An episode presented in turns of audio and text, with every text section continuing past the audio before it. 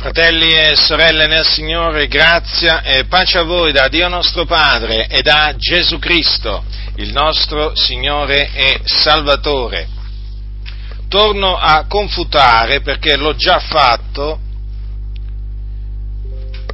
una eresia molto diffusa in questi tempi, in questi tempi in cui si parla tanto di ecumenismo, di dialogo interreligioso, di unione fra le religioni, di unità nella diversità. Sapete che c'è questa espressione così nota, unità nella diversità. È la dottrina della fratellanza universale, praticamente quella sostenuta dalla Massoneria. Massoneria che, vi ricordo, è la promotrice, anzi la creatrice e promotrice del movimento ecumenico, dell'ecumenismo e del dialogo interreligioso, quindi tra le varie religioni, perché questi sono due strumenti nelle mani dei massoni per creare la religione unica mondiale, che è l'obiettivo della massoneria.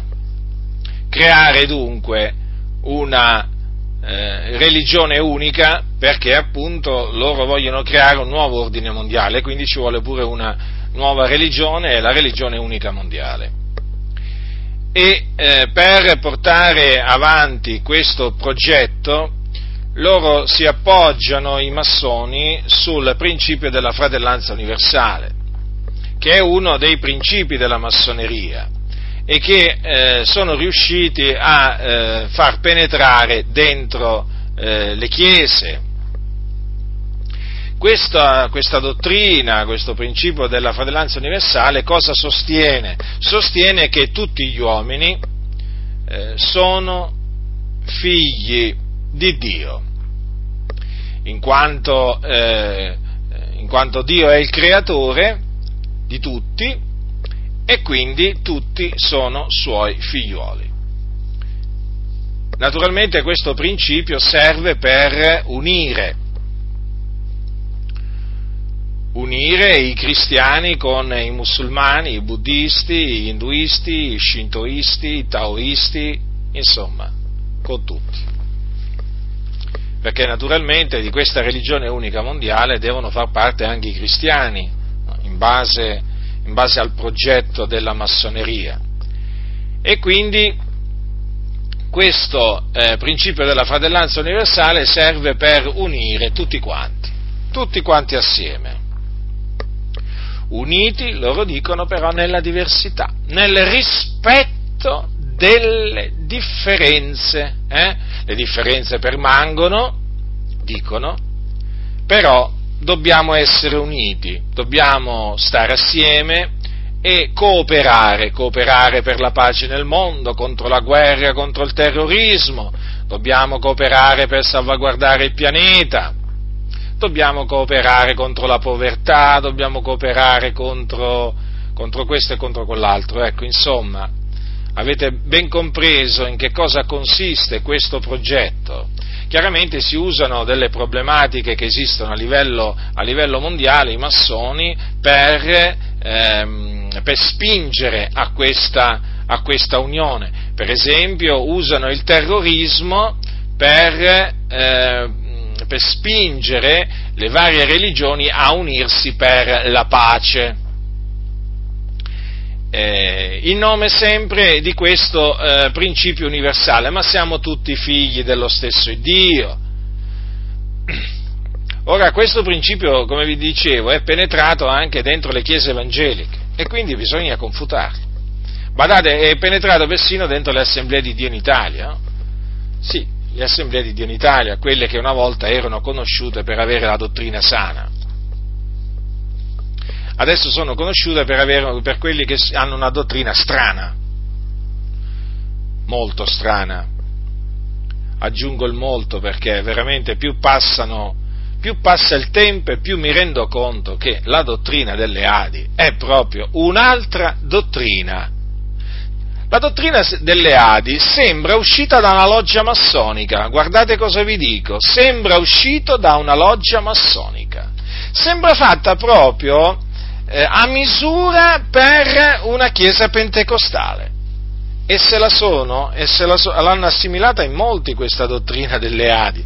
E questa dottrina delle Adi prevede, dell'Assemblea di Dio in Italia, prevede eh, anch'essa il principio della fratellanza universale. Siamo tutti fratelli, eh, dobbiamo chiamare il nostro prossimo fratello, in virtù, in virtù di quale ragione? Eh, perché, perché Dio è il creatore di tutti gli uomini.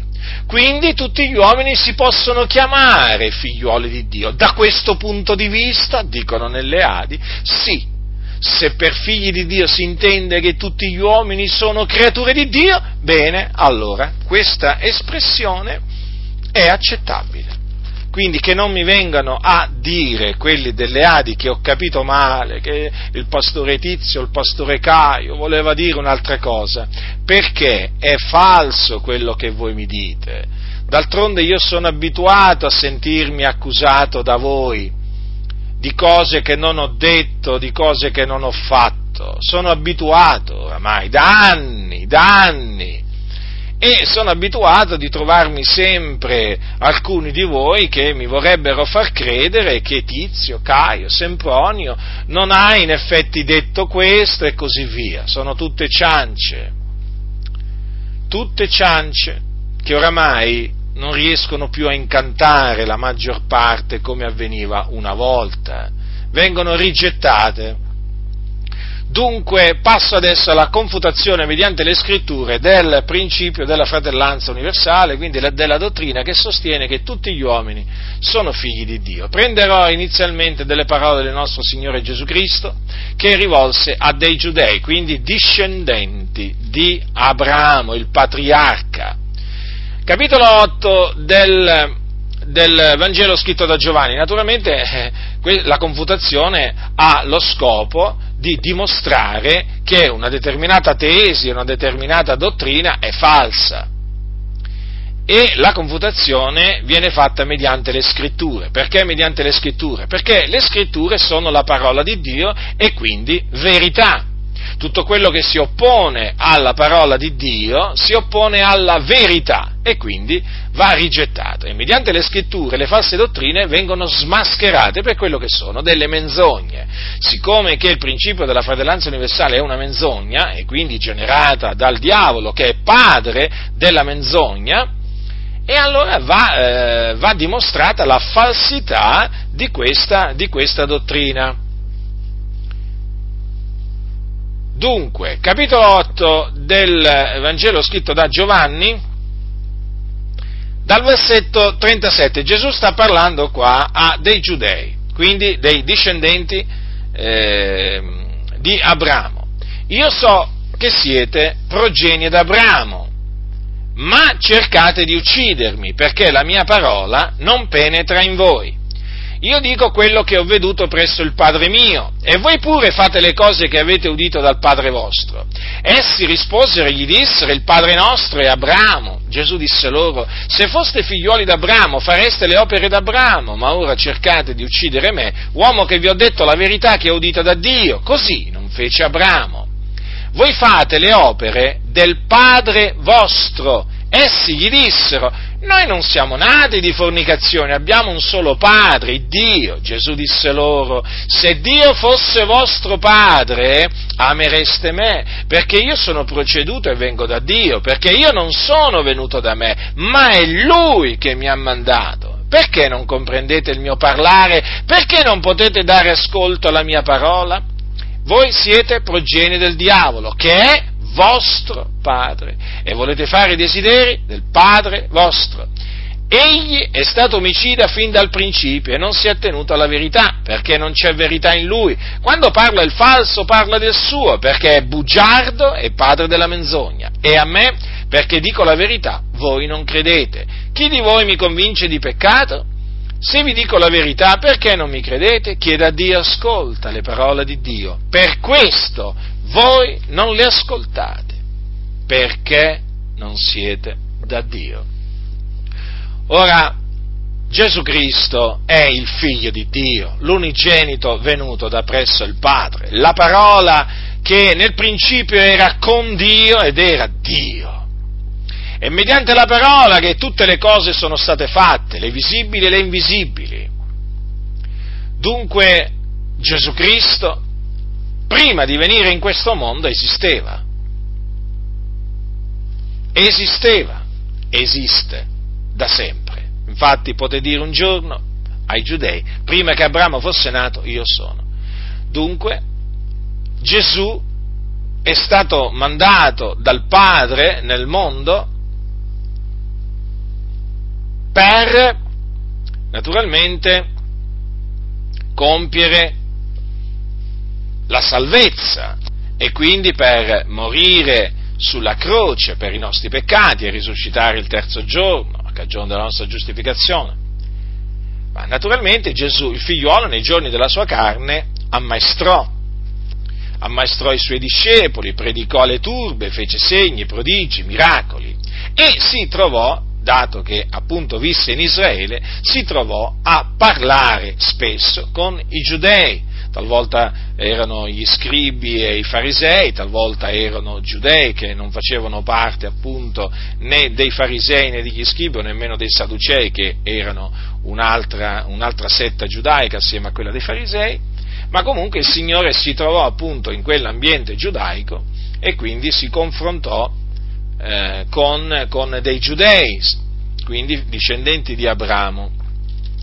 In questa circostanza, come potete voi eh, vedere, si confrontò con, eh, con dei giudei che volevano ucciderlo, quindi costoro lo odiavano. E Gesù, nel parlargli, gli ribadì più di una volta che il loro padre non era Dio.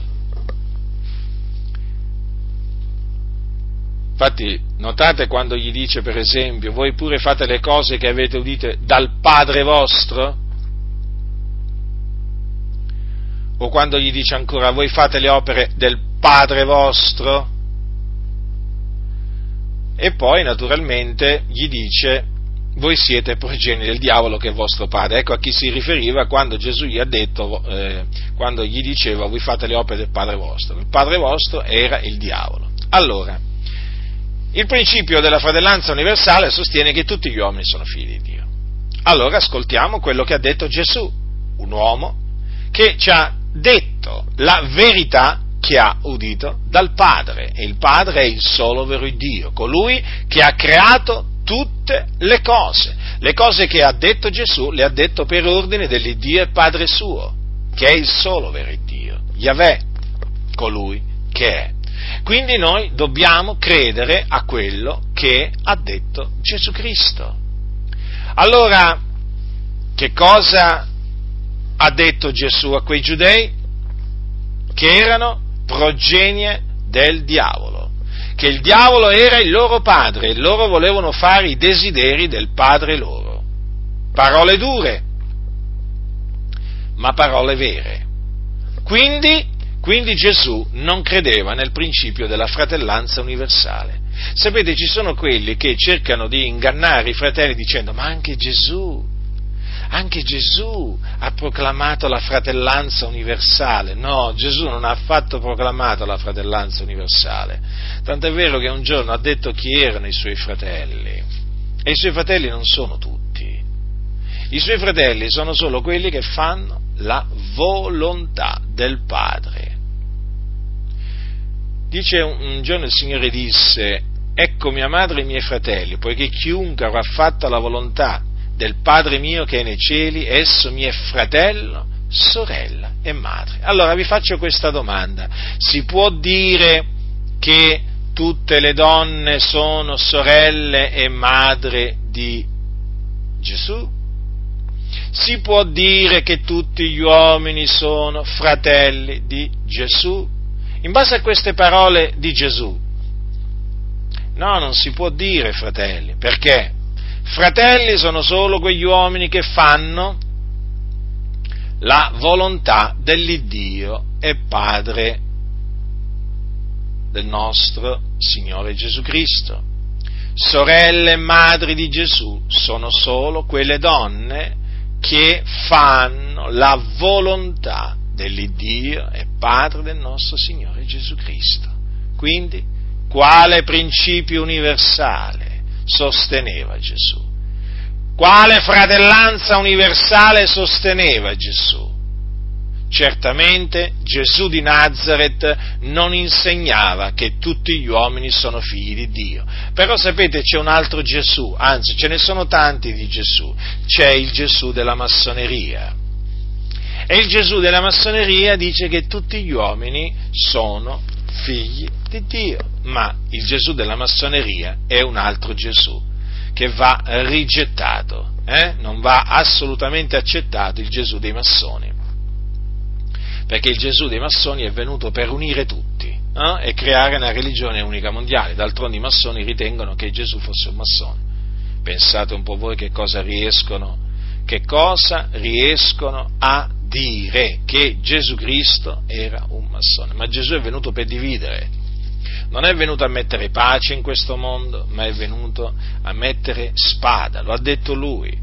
Non pensate che io sia venuto a mettere pace sulla terra, ma sono venuto a mettere, non sono venuto a mettere pace ma spada, perché sono venuto a dividere il figlio da suo padre e la figlia da sua madre e la nuora dalla suocera, e i nemici dell'uomo saranno quelli stessi di casa sua. Vedete dunque? Il Gesù proprio dei massoni è proprio un altro Gesù. Allora torniamo a questo, a questo eh, discussione che ebbe, che ebbe Gesù con quei giudei. Ora, quei giudei discendevano da Abramo secondo, secondo la carne, e naturalmente erano sotto la legge, avevano la legge di Mosè che prescriveva il culto al solo vero Dio. E loro eh, si eh, ritenevano sia figli d'Abramo che anche figli di Dio, ma non erano né figli d'Abramo e nemmeno figli di Dio. Infatti vedete quando, quando loro gli dissero il Padre nostro è Abramo, Gesù cosa gli ha detto? Se foste figlioli d'Abramo fareste le opere d'Abramo, ma ora cercate di uccidere me, uomo che vi ho detto la verità che ho udito da Dio. Così non fece Abramo, quindi non erano figlioli d'Abramo, eh? Eppure erano discendenti da Abramo. Certo, ma essere discendenti da Abramo non significa essere automaticamente figlioli d'Abramo. Poi eh, Gesù appunto quando gli disse voi fate le opere del Padre vostro, cosa gli dissero quei, giuse- quei giudei? Noi non siamo nati di fornicazione, abbiamo un solo Padre, Dio. Ma anche qui vedete la risposta di Gesù, prima gli disse se foste figlioli d'Abramo, qua cosa gli ha detto?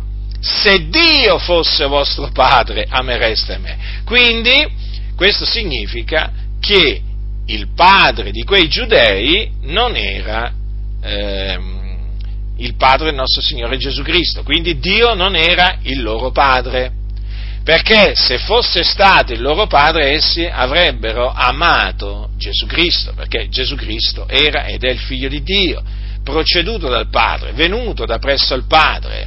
Infatti Gesù disse, io non sono venuto da me, ma è Lui che mi ha mandato. Quindi se tu Eh, chi è figliuolo di Dio eh, ama, ama Gesù, riconosce in Gesù colui che il Padre ha mandato nel mondo per essere il Salvatore del mondo.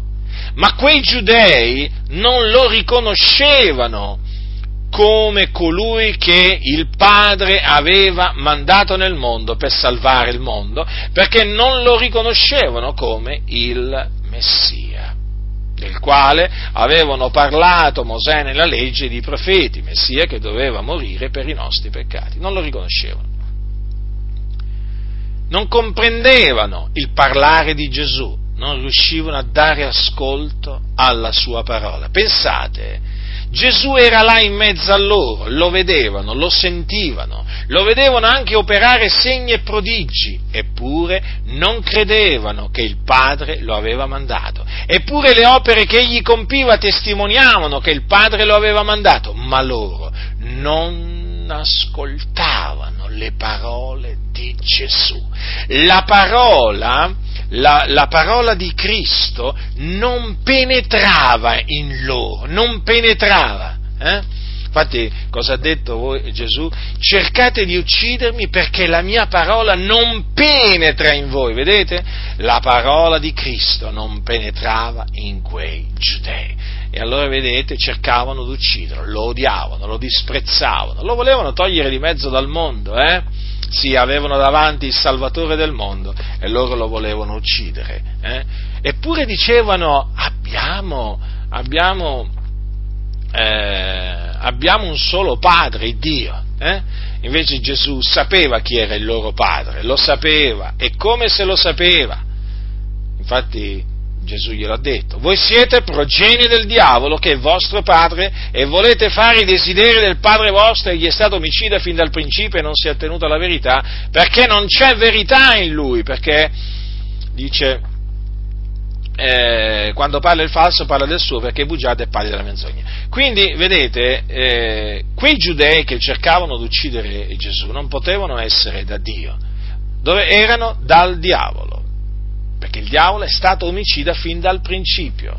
E poi quei giudei mentivano contro la verità e quindi si attenevano proprio eh, a quello che ehm, eh, a quello che voleva che dicessero e, eh, e facessero, appunto, eh, quello che il diavolo voleva che loro facessero e dicessero. Infatti vedete che Gesù gli ha detto: io dico quello che ho veduto presso il Padre mio, voi pure fate le cose che avete udite dal Padre vostro. Pensate, pensate che cosa gli ha detto Gesù. Guardate, fratelli, bisogna prestare sempre molta attenzione a quello che dice Gesù, ma in generale naturalmente a tutto quello che è scritto nella parola di Dio. Vedete? Lo ripeto, Gesù gli disse: io dico quello che ho veduto presso il Padre mio, voi pure fate le cose che avete udite dal Padre vostro. E chi era il Padre loro? Il diavolo.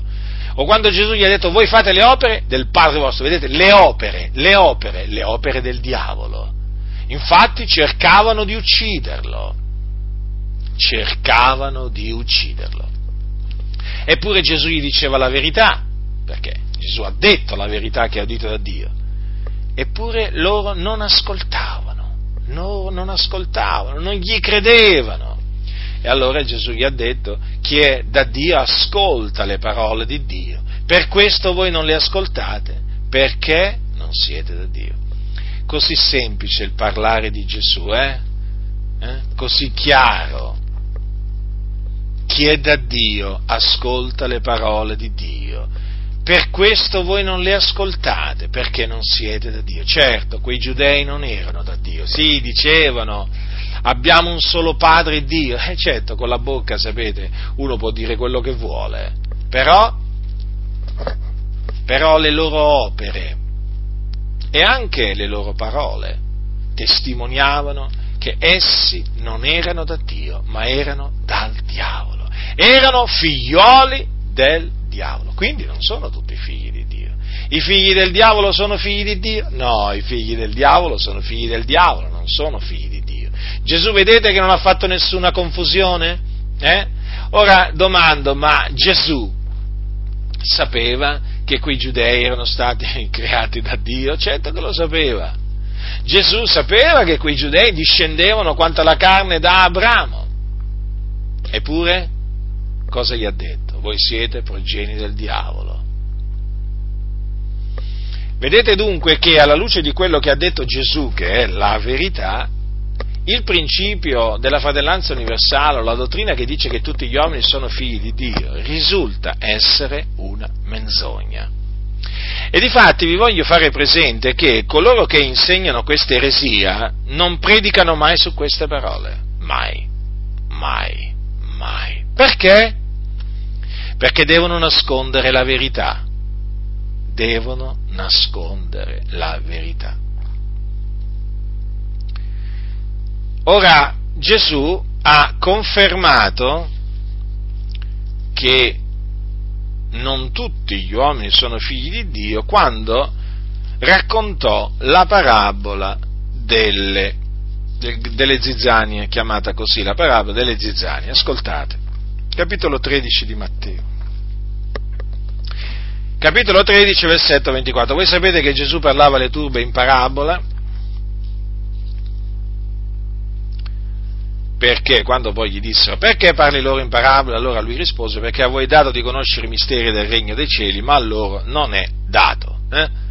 A quelli di fuori non era dato di conoscere i misteri del regno dei cieli, solo a quelli di dentro. Quindi la stessa cosa ancora oggi. E allora Gesù parlava alle turbe in parabole, affinché essi non intendessero e non si convertissero. Capitolo tredici, versetto ventiquattro. Questa è una delle parabole che Gesù appunto disse alle turbe. Capitolo tredici, da versetto ventiquattro di Matteo. Egli propose loro un'altra parabola, dicendo: il regno dei cieli è simile ad un uomo che ha seminato buona semenza nel suo campo, ma mentre gli uomini dormivano, venne il suo nemico e seminò delle zizzanie in mezzo al grano e se ne andò.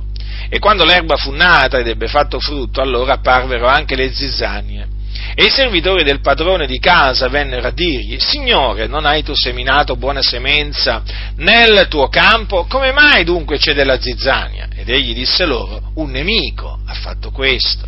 E i servitori gli dissero: vuoi tu che l'andiamo a cogliere? Ma egli rispose: no, che talora cogliendo le zizzanie non sradichiate insieme con esse il grano, lasciate che ambedue crescano assieme fino alla mietitura, e al tempo della mietitura io dirò ai mietitori: cogliete prima le zizzanie e legatele in fasci per bruciarle, ma il grano raccoglietelo nel mio granaio. Al versetto trentasei leggiamo quanto segue. Allora Gesù, lasciate le turbe, tornò a casa e i suoi discepoli gli s'accostarono dicendo: spiegaci la parabola delle zizzanie del campo. Ed egli rispondendo disse loro: colui che semina la buona semenza è il figliuolo dell'uomo, il campo è il mondo, la buona semenza sono i figlioli del regno, le zizzanie sono i figlioli del maligno, il nemico che le ha seminate è il diavolo, la mietitura è la fine dell'età presente. I mietitori sono angeli. Come dunque si raccolgono le zizzanie e si bruciano col fuoco, così avverrà la fine dell'età presente. Il figlio dell'uomo manderà i suoi angeli, che raccoglieranno dal suo regno tutti gli scandali e tutti gli operatori di iniquità, e li getteranno nella fornace del fuoco. Quivi sarà il pianto e lo stridore dei denti. Allora i giusti risplenderanno come il sole nel regno del Padre loro. Chi ha orecchi, oda. Dunque vedete che nello spiegare la parabola delle zizzanie, Gesù disse che colui che semina la buona semenza è il figliolo dell'uomo, quindi Cristo Gesù. Il campo è il mondo. La buona semenza sono i figlioli del regno, quindi i figlioli del regno di Dio. La buona semenza, eh? Ma ci sono anche le zizzanie nel campo. E le zizzanie chi sono? Le zizzanie sono i figlioli del maligno. E il nemico che le ha seminate è il diavolo. Vedete dunque? Le zizzanie sono state seminate dal diavolo, che è il padre loro. Ora, leggendo appunto più in là, si noterà che i figlioli del maligno sono gli, sca- gli operatori di scandali e tutti gli operatori di scandali e tutti gli operatori di iniquità. Dunque, i figlioli del maligno non praticano la giustizia, essendo operatori di scandali e operatori di iniquità. Giovanni che cosa dice? Che cosa dice infatti Giovanni l'Apostolo nella sua prima epistola? Ascoltate, capitolo tre dal versetto dieci. Da questo sono manifesti i figlioli di Dio e i figlioli del diavolo. Chiunque non opera la giustizia non è da Dio, e così pure chi non ama il suo fratello. Notate che Giovanni, uno dei discepoli di Gesù, parla eh, dell'esistenza dei figlioli di Dio e dei figlioli del diavolo, e spiega come riconoscere i figlioli del diavolo, cioè i figlioli del maligno. Chiunque non opera la giustizia non è da Dio, e così pure chi non ama il suo fratello. Allora, tutti gli operatori di scandali e gli operatori di iniquità evidentemente sono tali perché non operano la giustizia, e difatti non sono da Dio, sono dal diavolo. Vedete? E la sorte che li aspetta è una sorte terribile, perché loro non entreranno nel regno dei cieli, nel regno dei cieli, cioè nel regno del, del Padre nostro, ci entreranno i giusti, non gli operatori di scandali, non gli operatori di iniquità. Nel regno di Dio entreranno i figliuoli del regno di Dio, non i figliuoli del maligno. Notate come la sorte è completamente diversa. Infatti è scritto che il figlio dell'uomo manderà i suoi angeli che raccoglieranno dal suo regno tutti gli scandali e tutti gli operatori di iniquità e li getteranno nella fornace del fuoco, dove sarà il pianto e lo stridore dei denti. Vi rendete conto? A proposito, a proposito, eh, gli operatori di iniquità Eh, sono persone che operano iniquamente, che operano il male. Notate che la scrittura li chiama figliuoli del maligno. Ora, vi ricordate che in un salmo, in un salmo cosa è scritto? A proposito, a proposito di, eh, a proposito di costoro, eh? A proposito di costoro è scritto così, capitolo, eh, Salmo cinque, versetto cinque, dice il salmista per lo spirito: quelli che si gloriano non sussisteranno dinanzi agli occhi tuoi, tu odi tutti gli operatori di iniquità. Quindi gli operatori di iniquità sono odiati da Dio, sono odiati da Dio, e difatti che fine faranno? Che fine faranno? E chi sono questi operatori di iniquità? Sono i figlioli del maligno. Quindi Dio odia i figlioli del maligno e naturalmente farà sì che poi a suo tempo siano gettati nel, nella fornace del fuoco. E sarà il figliol dell'uomo, cioè Cristo Gesù, a mandare i suoi angeli che raccoglieranno appunto tutti gli scandali, tutti gli operatori di iniquità e li getteranno nella fornace del fuoco. Perché vi ho detto questo? Per ricordarvi che non si può andare a dire ai figlioli del diavolo Dio vi ama, perché non è così, Dio li odia.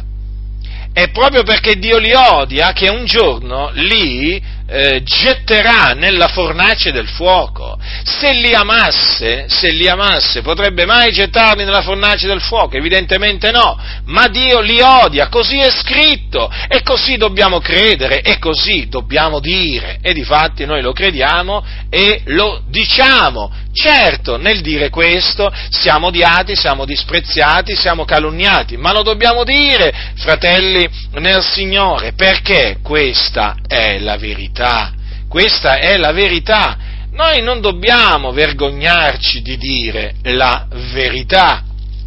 Molti si vergognano di dire la verità, invece di vergognarsi di dire le menzogne, eh, si vergognano di dire la verità. E questo perché non vogliono essere perseguitati, non vogliono essere odiati dal mondo, non vogliono essere discriminati e così via. Ma a noi non importa quello che il mondo ci dice. A noi quello che importa è quello che Dio dice di noi. A noi quello che importa è essere approvati da Dio. Noi vogliamo piacere a Dio, e per piacere a Dio devi parlare eh, come Dio vuole, quindi devi dire quello che dice la Sacra Scrittura. Certo, ti, re, ti rendi molto impopolare nel dire, nel dire oggi, nel duemilasedici, eh, quello che dice la Sacra Scrittura. Molti, molti ti diranno: ma fratello, ma siamo nel duemilasedici, ma non si possono più dire queste cose, se no la gente scappa. Beh, allora non l'avrebbe detta nemmeno Gesù, che, vi, che non vi pare? Eh? Cioè, Gesù, quando gli disse a quei giudei: voi siete progenie del diavolo, non, pensa, non pensava alle ripercussioni? Eh? Certo che pensava alle ripercussioni, ma glielo disse. E noi, anche noi, diciamo la verità, sapendo quello che ci avverrà, ma la verità è la verità e va proclamata dai tetti, fratelli nel Signore, in mezzo a questa generazione storta e perversa. Ah, quante chiese veramente hanno Contor, quanti, quanti pastori contorcono, cosiddetti pastori contorcono le scritture, nascondono la verità, ma quanti, ma quanti, ma quanti, veramente è impressionante, è impressionante. Non credono a quello che sta scritto, non ci credono, non ci credono, perché se ci credessero parlerebbero, invece non, non ci credono. Noi ci crediamo invece, per questo annunziamo quello che è scritto. Vedete dunque che c'è una, una doppia conferma che Gesù rigettava il principio della fratellanza universale. Per Gesù non, non, non tutti gli uomini erano figli di Dio. D'altronde, d'altronde Giovanni dirà nel, nel, nel Vangelo, nel primo capitolo, dirà queste parole: è venuto in casa sua e i suoi non l'hanno ricevuto, ma a tutti quelli che l'hanno ricevuto egli ha dato il diritto di diventare figliuoli di Dio, a quelli cioè che credono nel suo nome, i quali non sono nati da sangue, né da volontà di carne, né da volontà d'uomo, ma sono nati da Dio. Vedete che non è, sta, non è dato a tutti il diritto di diventare figlio di Dio, ma solamente a quelli che hanno ricevuto Cristo Gesù, cioè a quelli che credono nel suo nome. A quelli che non, lo, non l'hanno ricevuto non gli è dato questo, perché non credono nel nome del figliolo di Dio. Infatti notate che è scritto: è venuto in casa sua e i suoi non l'hanno ricevuto, ma a tutti quelli che l'hanno ricevuto e gli ha dato il diritto di diventare figlio di Dio. Cioè non a tutti, sia a quelli che non l'hanno ricevuto e sia quelli che l'hanno ricevuto Dio ha dato il diritto di diventare figlio di Dio, ma solo a quelli che l'hanno ricevuto, vedete? Che sono quelli che credono nel suo nome, i quali sono nati da Dio, quindi generati da Dio mediante la parola di verità, mediante la parola del Vangelo. Vedete quanto è chiara la Sacra Scrittura? Quindi non si possono, non si, non si possono assolutamente chiamare figlioli di Dio coloro che non credono nel nome del figliolo di Dio. Non si può, fratelli nel Signore, non si può. Si dice una menzogna e si inganna, e si inganna il prossimo, si inganna il prossimo. Cosa gli vai a dire tu a uno che non è un figliolo, un figliolo di Dio, che è un figliolo di Dio? Ma tu gli vai a dire una menzogna. Noi non dobbiamo dire le menzogne. Ah, qualcuno dirà: vabbè, ma in fin dei conti la crea- è una creatura di Dio. E allora è una creatura di Dio. Ma tra una creatura di Dio e un figliolo di Dio c'è una grande differenza. C'è una grande differenza. Perché? Perché i figliuoli di Dio sono rigenerati, sono vivificati, quindi non sono più morti nei loro falli, nelle loro trasgressioni. Eh, capite? Noi siamo creature di Dio, ma anche figlioli di Dio, ma alcuni, molti sono, la maggior parte, sono solo creature di Dio. Ma siccome che non hanno creduto nel Signore Gesù Cristo, non hanno la vita, e quindi sono ancora morti nei loro falli, nelle loro trasgressioni. Ecco perché dobbiamo annunziare loro Cristo e Lui crocifisso, dobbiamo annunziargli l'Evangelo, affinché credendo in Lui abbiano vita nel Suo nome. Credendo, capite? Credendo, perché si diventa figlioli di Dio credendo. credendo nel Signore Gesù Cristo. Infatti poi l'Apostolo Paolo che cosa dice? Che cosa dice ai santi della Galazia? Siete tutti figliuoli di Dio per la fede in Cristo Gesù. Ma a chi parlava così? A chi parlava così? Ai santi della Galazia, mica a tutti gli uomini. Infatti gli ha detto per la fede in Cristo Gesù. Hanno tutti la fede nel figliolo di Dio? Hanno tutti la fede nel figlio di Dio, quindi non tutti sono figlioli di Dio. Sono figlioli di Dio solamente coloro che hanno la fede in Cristo Gesù. Fede che, vi ricordo, viene da Dio, eh? Che hai tu che non l'hai ricevuto? Eh? Pensi che la fede viene da te? No, la fede non viene da te, viene da Dio. Non è niente che non sia proceduto da Dio. Quindi vedete, fratelli, come la Scrittura è così chiara a tal, a tal proposito, eh? Eppure un concetto così chiaro è stato, è stato annullato. Ma sì, ma perché? Ma perché molti vogliono piacere al mondo, come vi ho detto, no? Non vogliono essere perseguitati, vogliono unirsi a tutti, no? Per entrare a far parte della religione unica mondiale, un grande, un grande inganno, eppure è così, eppure è così. Ora, come vi ho già eh, dimostrato, eh, Giovanni non credeva che tutti gli uomini sono figli di Dio, eh?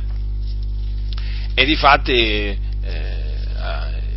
Infatti lui fa una differenza tra i figlioli di Dio e i figlioli del diavolo nella sua epistola, eh?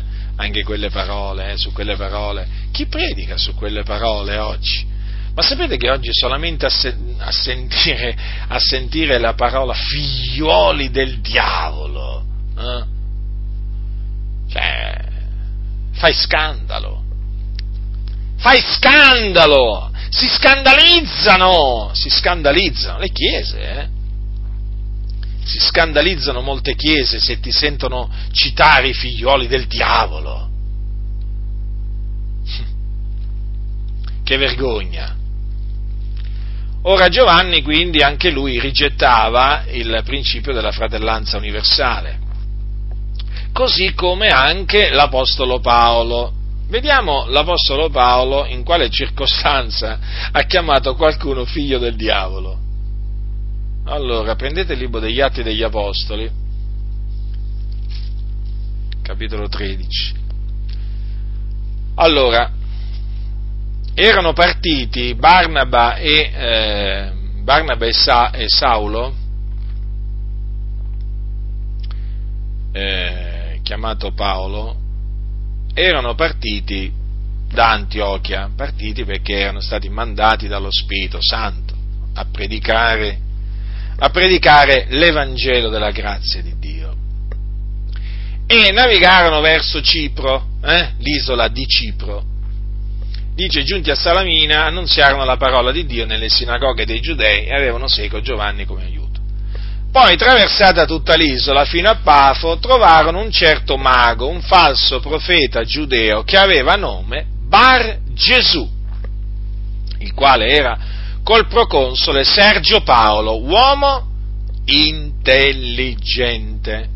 Questi, chiamati a sé Barnaba e Saulo, chiese di udire la parola di Dio, ma Elima, il mago, perché così si interpreta questo suo nome, resisteva loro cercando di stornare il proconsole dalla fede. Ma Saulo, chiamato anche Paolo, pieno dello Spirito Santo, guardandolo fisso, gli disse: «Oh, pieno d'ogni frode ed ogni furberia, figliolo del diavolo, nemico d'ogni giustizia, non cesserai tu di pervertire le diritte vie del Signore?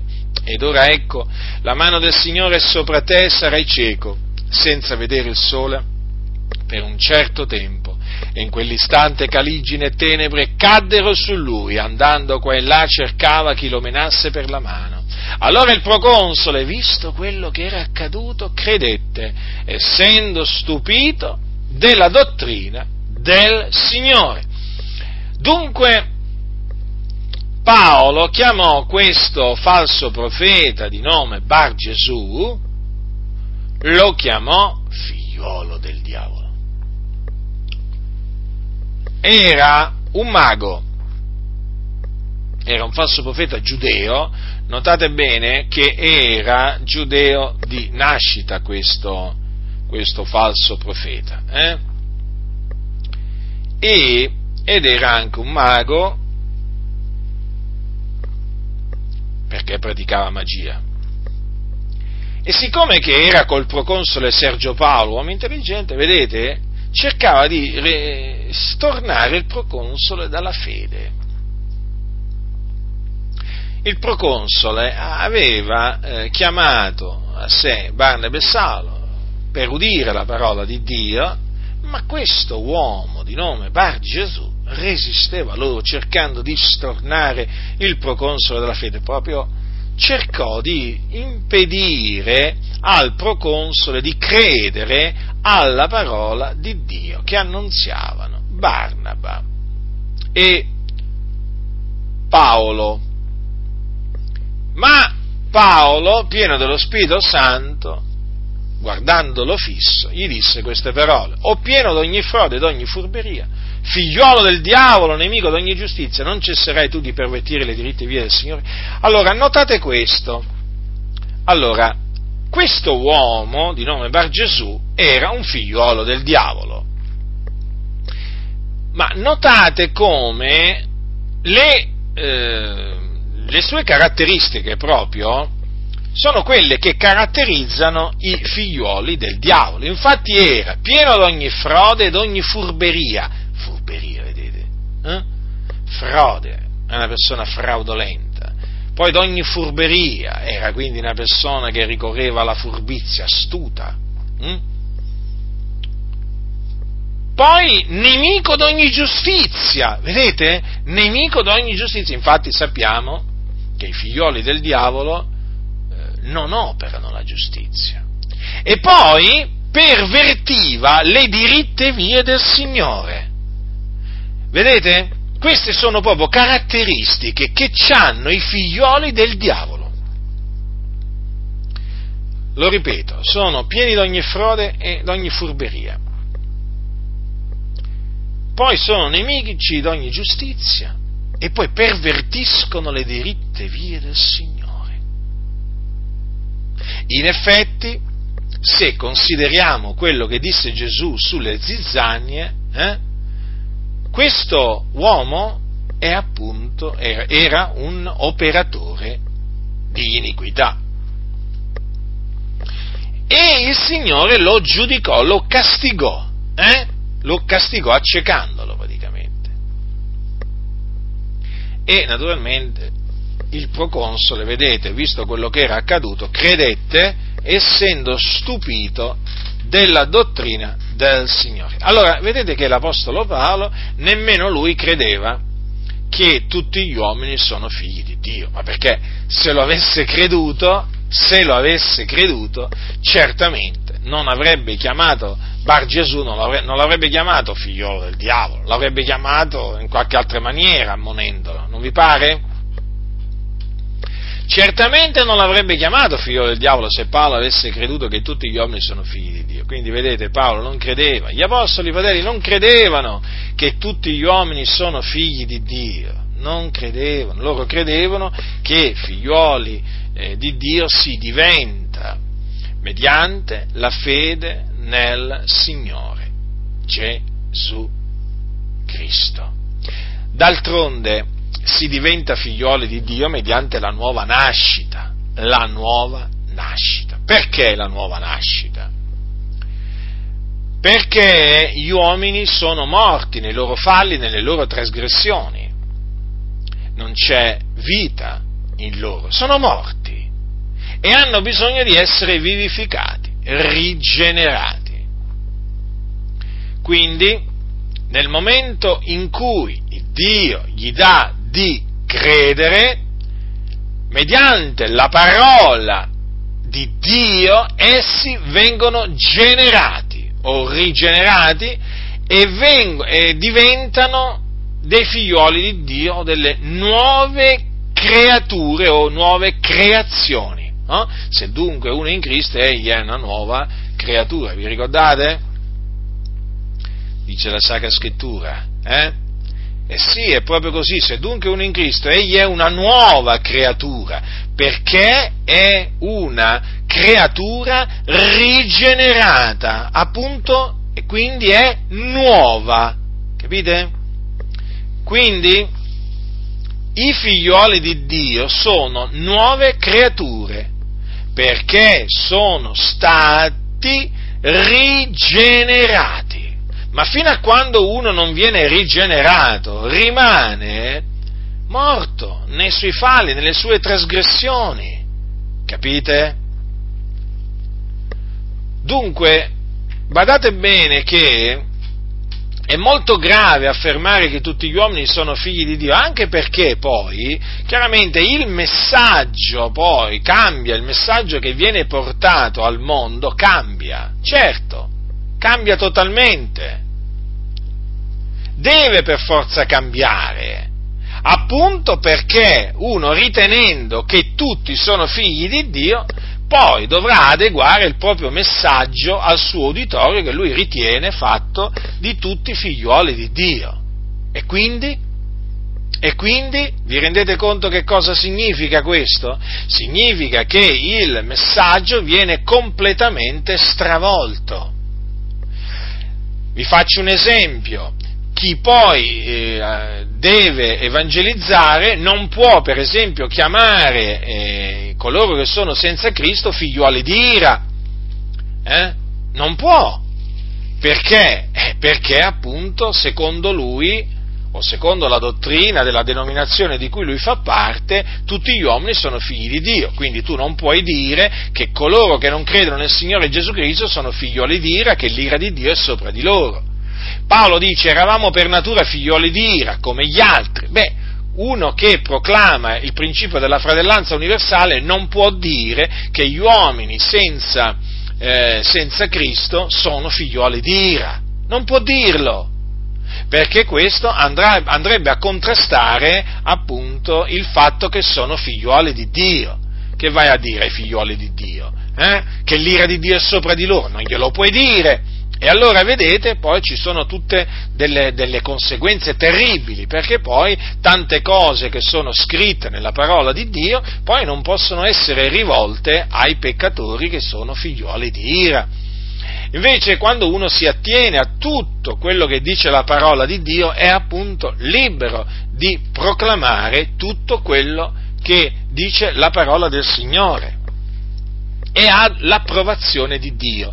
Non avrà l'approvazione magari di tante chiese, ma cosa importa questo? L'importante è avere l'approvazione di Dio. Questo lo ripeto sempre, fratelli nel Signore, perché è un concetto, è un concetto fondamentale. Gesù non cercò mai di piacere agli uomini, cercò sempre di piacere all'Iddio e Padre suo. Gli apostoli non cercarono di piacere agli uomini, ma si studiarono di piacere a Dio. E così appunto coloro che sono in Cristo si devono studiare di piacere a colui che li ha chiamati eh, alla sua eterna gloria in Cristo Gesù, quindi a Dio.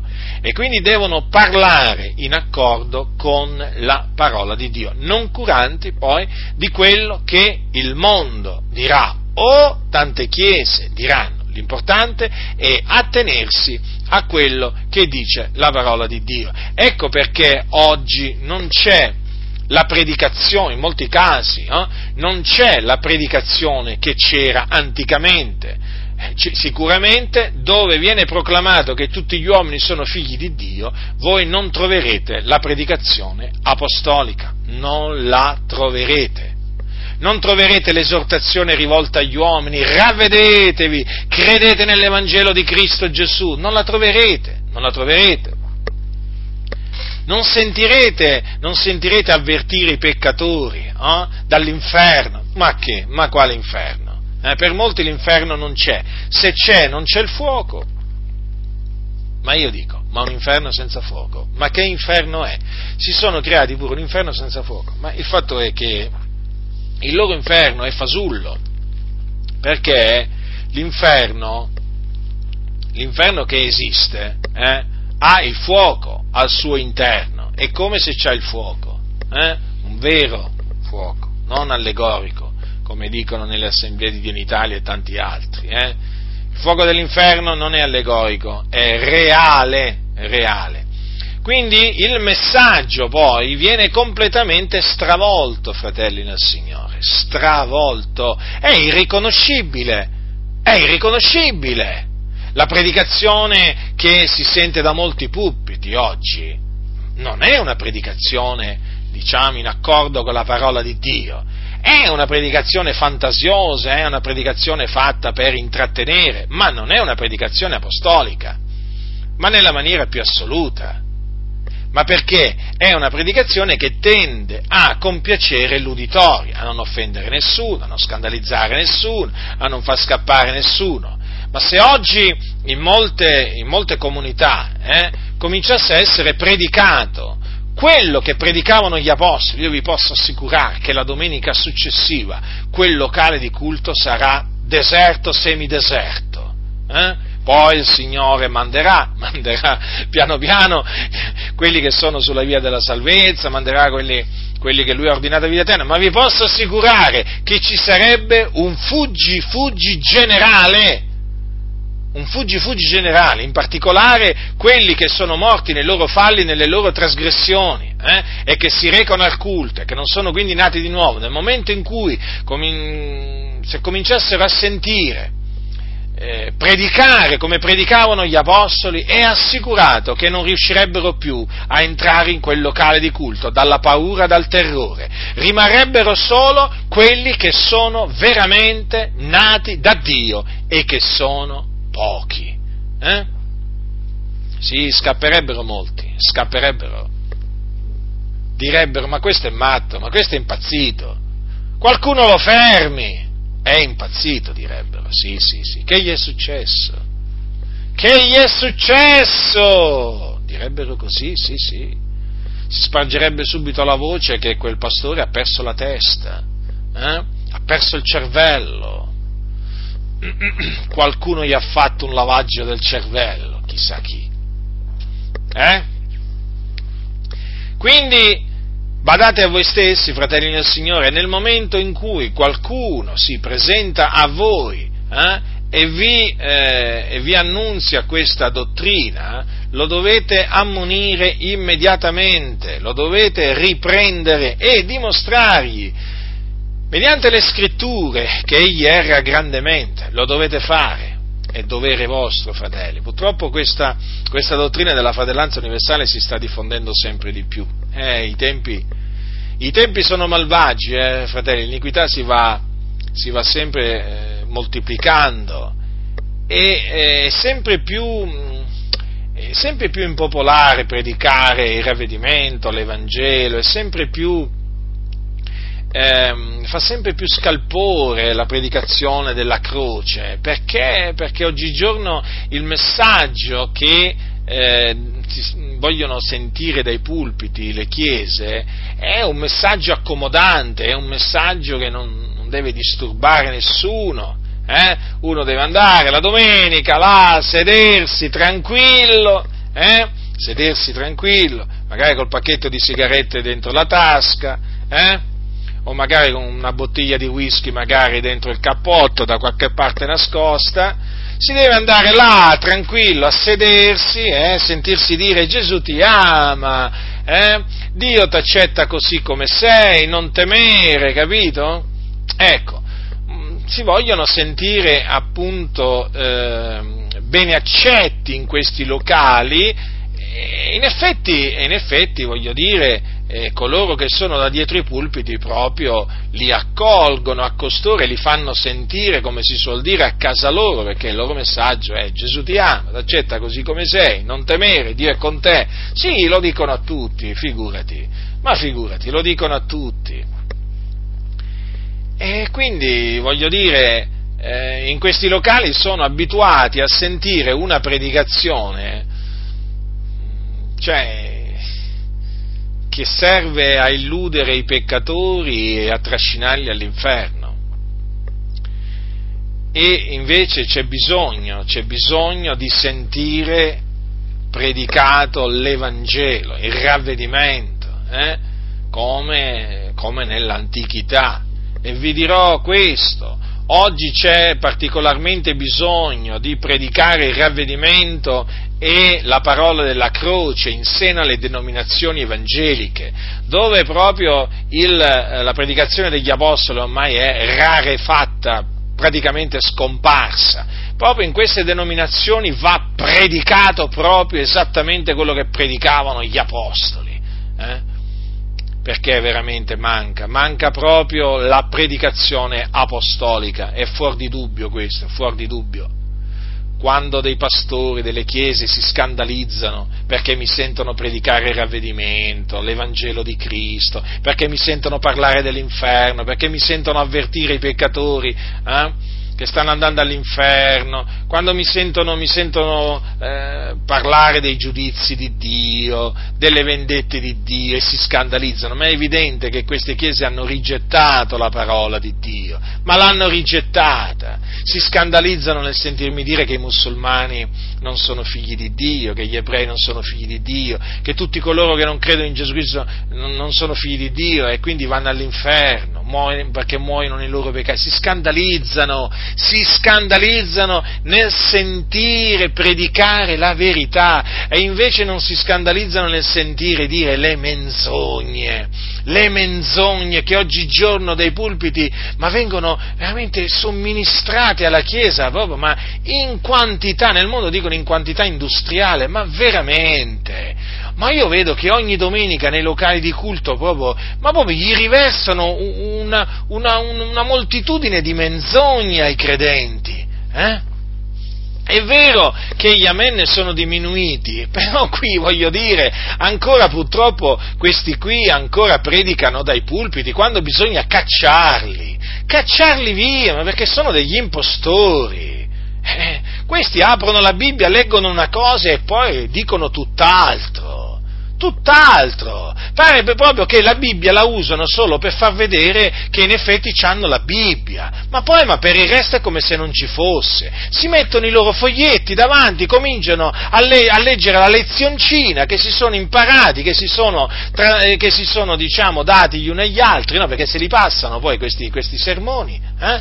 E cominciano a riversare una marea di menzogne, di assurdità, di cose folli sul popolo di Dio.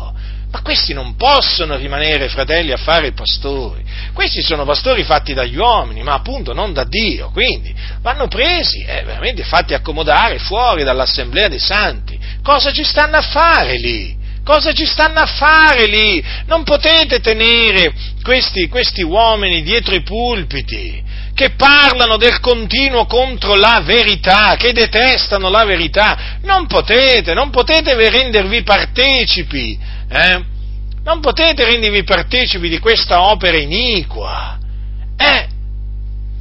Dovete fare in modo che costoro se ne vanno, eh? E poi eleggere uomini che veramente vengono stabiliti dallo Spirito Santo, che hanno le caratteristiche per fare i pastori, ma non questa gente.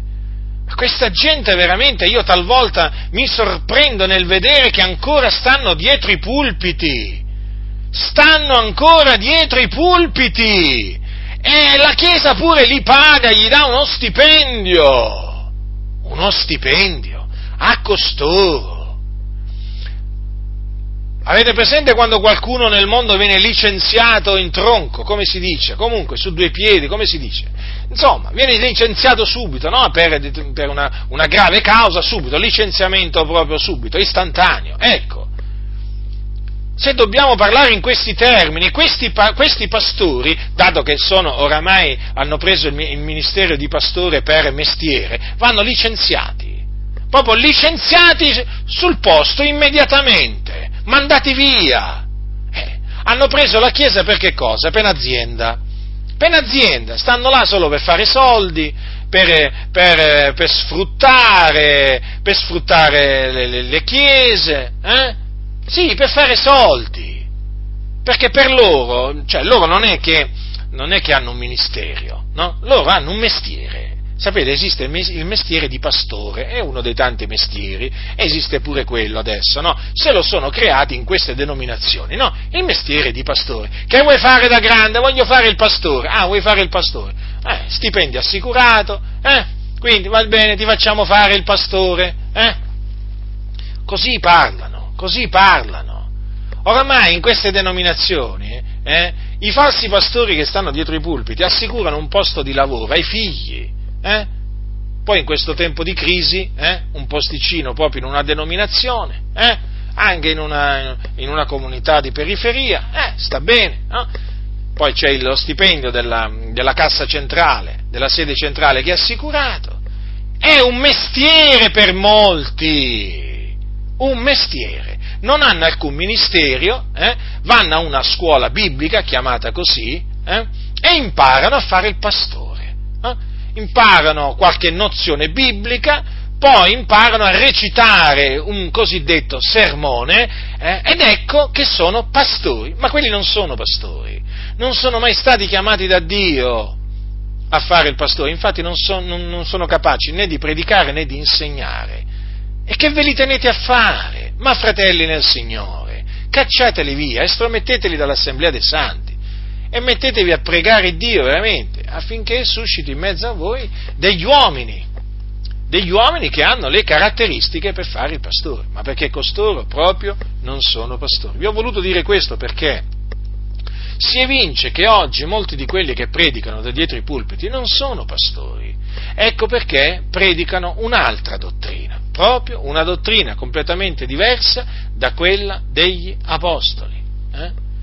E difatti la loro predicazione non è quella degli apostoli. Loro si scandalizzano nel sentire predicare come predicavano gli apostoli.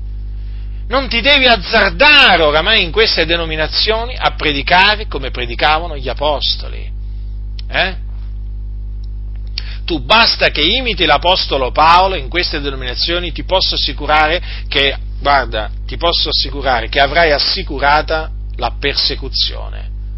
La persecuzione ce l'avrai, le calunnie, t'assicuro che ti arriveranno calunnie e persecuzioni di ogni genere, di ogni genere, e faranno di tutto per eh, mandarti via, certo, perché queste denominazioni, eh, in queste denominazioni non c'è spazio per chi segue le orme degli apostoli, per chi imita gli apostoli, per coloro che si attengono al modello delle sane parole degli apostoli. Avete notato infatti le loro le predicazioni di costoro, di, code, di que, questi sedicenti pastori, come sono completamente diverse da quelle degli apostoli?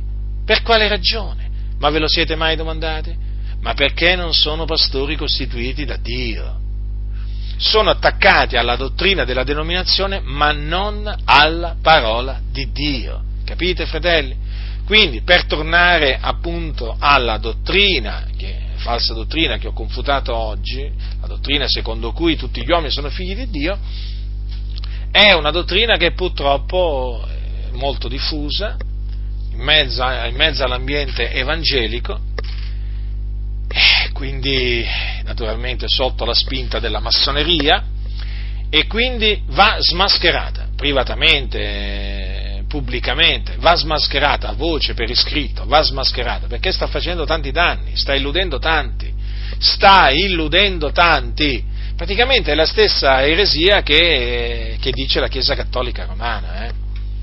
Francesco, il capo della Chiesa Cattolica Romana, non dice forse siamo tutti fratelli, siete tutti figlioli di Dio? Lo dice agli atei, ai buddisti, ai musulmani, lo dice a tutti, eh? Ma perché lui non sa cosa significa essere un figliolo di Dio, perché lui non lo è, capito? Capite che non lo è? Perché un figliolo di Dio sa riconoscere un altro figliolo di Dio e lui non li riconosce, per lui sono tutti figli di Dio, eh? Quindi i musulmani che credono in Maometto sono figli di Dio, gli ebrei che rigettano Gesù il Cristo sono figli di Dio, quelli che adorano il serpente sono figli, figli di Dio. Ci sono quelli che adorano, rendono il culto al serpente eh, ancora, ancora oggi, eh, come nell'antichità. Sono tutti figli di Dio, non ci sono più figli del diavolo. Avete notato? Sono spariti i figlioli del diavolo, mentre la Sacra Scrittura ne parla.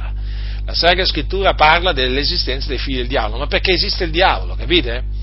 E già, esiste il diavolo, e molti non vogliono parlare del diavolo, anche perché non ci credono.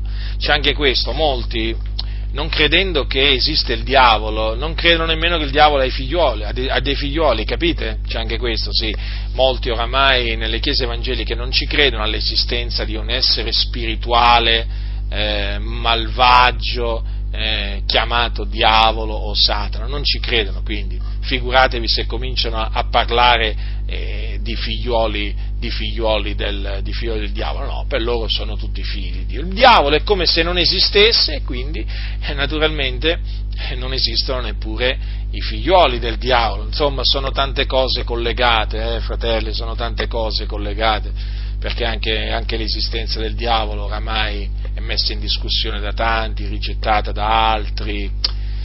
La situazione è drammatica, fratelli nel Signore, non date mai niente per scontato, eh? Non date mai niente per scontato, perché nel momento che, no, nel momento che non pensate, che non ve l'aspettate, scoprirete che proprio taluni che si dicono cristiani non credono proprio nemmeno nell'esistenza del diavolo.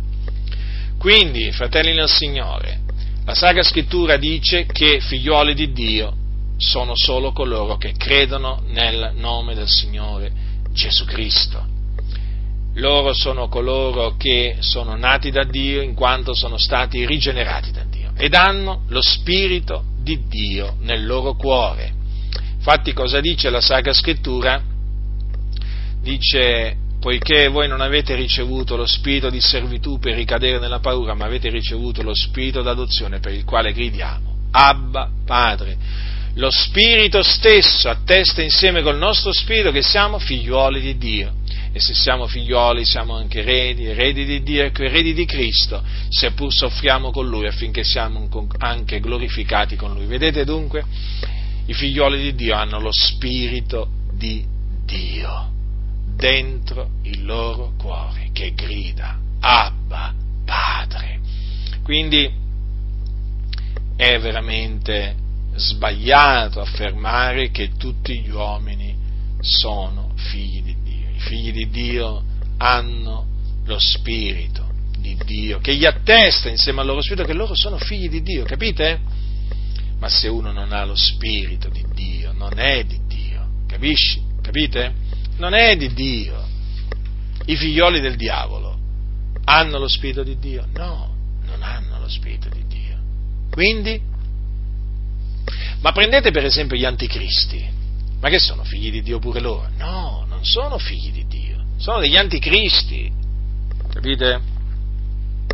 E ci sono molti anticristi nel mondo, quelli che rifiutano, che rinnegano che Gesù è il Cristo.